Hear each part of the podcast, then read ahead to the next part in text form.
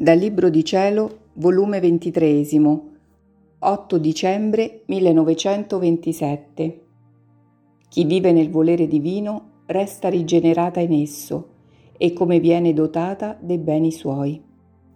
La Vergine, piccola luce, e come diventò sole in virtù del volere divino.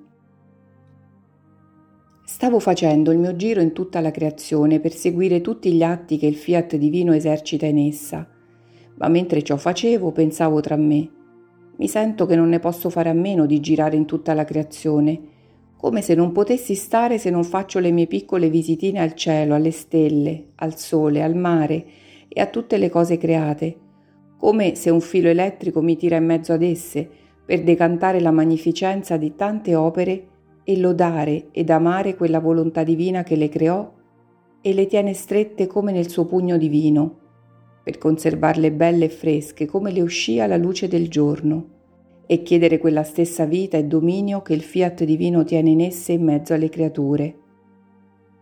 E perché dunque non ne posso fare a meno di girare in tutta la creazione? Ma mentre ciò pensavo, il mio amato Gesù si è mosso nel mio interno e mi ha detto, Figlia mia, tu devi sapere che tu sei nata non una volta, ma due volte. Una volta come tutte le altre creature. L'altra volta sei stata rigenerata nella mia volontà ed essendo parto suo, tutto ciò che ad essa appartiene è tuo. E come il padre e la madre dotano la figlia dei loro stessi beni, così il mio volere divino, come ti rigenerò, ti dotò delle sue proprietà divine. Onde, chi non ama, chi non cerca di stare in mezzo alle sue proprietà, chi non le visita spesso e non forma il suo soggiorno in esse per godersele, amarle e non finire mai di decantare la gloria di colui che l'ha dotata di tante vaste proprietà che contengono tante svariate bellezze. Saresti troppo ingrata essere figlia del mio volere divino e non fare il tuo soggiorno nelle proprietà di chi ti ha generata. Sarebbe non amare chi con tanto amore ti ha partorita e non riconoscere le ricchezze di chi ti ha generata. Ecco perciò la necessità che tu senti di girare in tutta la creazione, perché è roba tua, e chi ti ha generata col suo filo elettrico di luce e di amore ti chiama a godere ed amare ciò che è suo e tuo, e gode di sentire ripetere i tuoi ripetuti ritornelli, venga il regno del tuo fiat sulla terra. Dopo ciò, seguendo il mio giro in tutte le cose da Dio create, mi sono fermata quando creò la sovrana regina, tutta bella, pura e senza macchia, il nuovo e il più grande portento di tutta la creazione, ed il mio sommo bene Gesù ha soggiunto. Figlia mia, l'Immacolata Maria, piccola luce della stirpe umana, perché l'umana terra le diede l'origine, ma fu sempre figlia della luce perché nessuna macchia entrò in questa luce. Ma sai tu dove sta tutta la sua grandezza? Chi le diede la sovranità? Chi formò i mari di luce, di santità, di grazia, di amore, di bellezza, di potenza dentro e fuori di lei?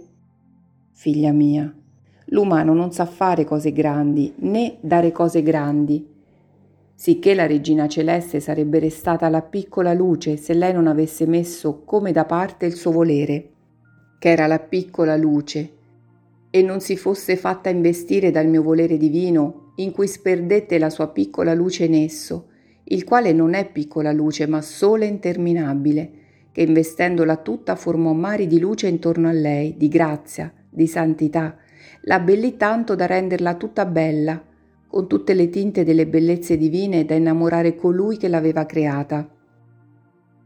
L'immacolato suo concepimento, per quanto bello e puro, era sempre piccola luce, non avrebbe tenuto né potenza né luce sufficiente per poter formare mari di luce e di santità, se il nostro volere divino non avesse investito la piccola luce per convertirla in sole, e la piccola luce, qual era la volontà della sovrana celeste, non si fosse contentata di sperdersi nel sole del fiat divino per farsi da esso dominare. Fu questo il gran portento, il regno della mia volontà divina in lei. Con questa tutto ciò che faceva diventava luce. Lei si nutriva di luce, niente usciva da lei che non fosse luce, perché teneva in suo potere il sole del mio volere divino che quanta luce voleva attingere, tanta ne attingeva. E siccome la proprietà della luce è diffondersi, dominare, fecondare, illuminare, riscaldare, ecco perciò che l'altezza della sovrana regina, col sole della mia volontà divina che possedeva, si diffuse in Dio, e dominandolo lo piegò a farlo scendere sulla terra. Restò feconda del Verbo eterno, illuminò e riscaldò il genere umano.